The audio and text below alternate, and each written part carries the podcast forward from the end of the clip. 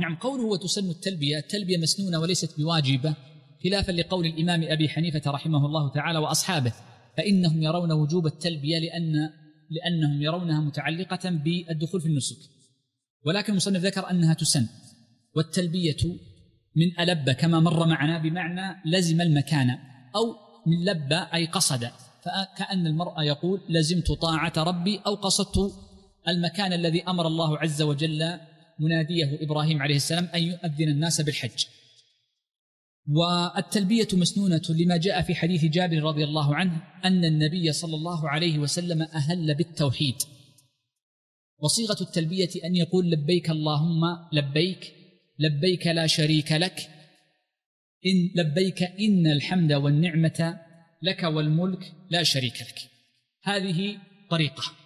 وهي أشبه بحديث عائشة أن النبي قسم التلبية ثلاث جمل فيكون في أول كل جملة لفظ لبيك.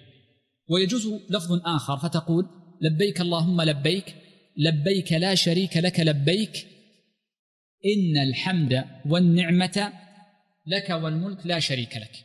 فحينئذ تبتدئ الأولى والثانية كلاهما وتختيمهما بالتلبية والثالثة لا يكون فيها تلبية وهذه جائزة.